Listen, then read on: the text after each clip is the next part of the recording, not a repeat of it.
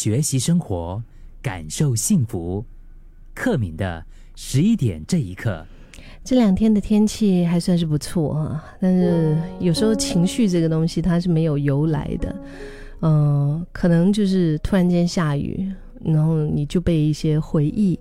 给冲击到了，又或者是嗯，现在疫情不是已经比较，哎呀，反正就是比较开放了啦，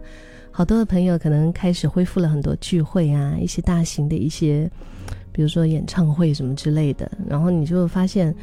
嗯，在那种热闹狂欢之后，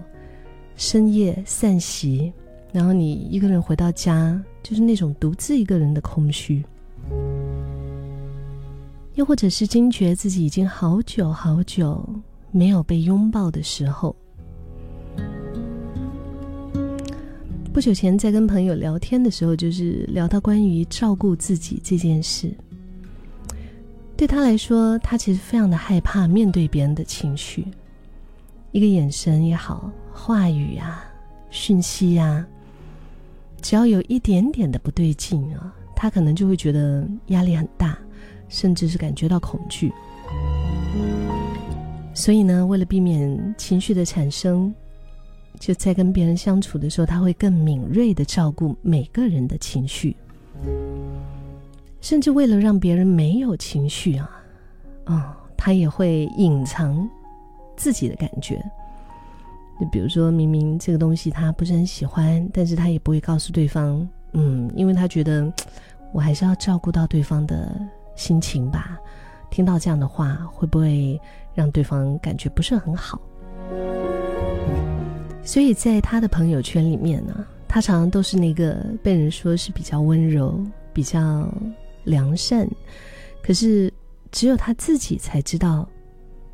是恐惧跟害怕堆叠出来的小心翼翼。那次我在跟他聊天的时候，我只是跟他说了一句话，我说：“你其实更应该好好的照顾自己的情绪，就是比起。”他非常小心的照顾着周围的人的情绪，他似乎更应该好好的照顾他自己的情绪。确实啊，我们不需要非得走到某一天，我们才会突然发现说，哎，没有人应该要负担谁生命里面的脆弱，就是照顾好自己这件事。才是最应该的事。比起承担与恐惧别人的情绪，我们不如好好的照顾，好好的陪伴自己，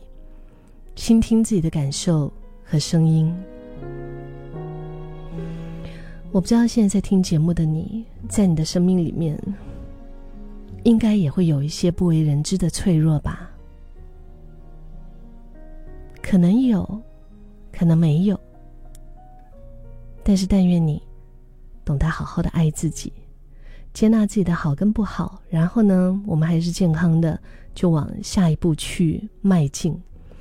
就好像月亮啊，月亮这个它总是会有一个阴暗面的，对不对？只是说我们看不见啊。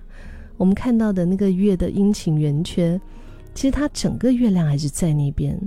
而不是说啊，月亮现在就变成了一半了，或者是月牙了。是因为我们只看到它发光的那一面，我们并没有看到它阴暗的那一面。我们生命当中很多的一些痛苦啊，或者是创伤，我觉得我们处理它的第一步就是面对阴影。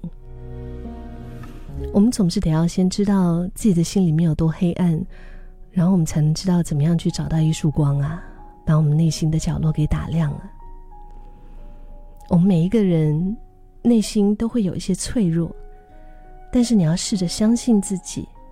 给自己一些温柔，学着爱护这样的自己。